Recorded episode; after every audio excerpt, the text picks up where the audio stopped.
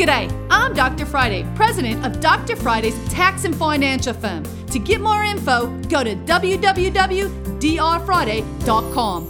This is a one minute moment. EIC earned income credit without children. Did you realize that if you are someone that may not be making a lot of money, so if you're a single person without children and you make less than 21,000 or a married person without children make less than $27,000, then you might qualify for the earned income credit. This is something that they will give you as an advance payment to help pay. It is a workout of about 15.3%, and that could give you up to $1,502 in additional funds. So if you're having a hard time and you're like, I can't find a job, I can't find a way of work, maybe filing your taxes will put a few dollars in your pocket.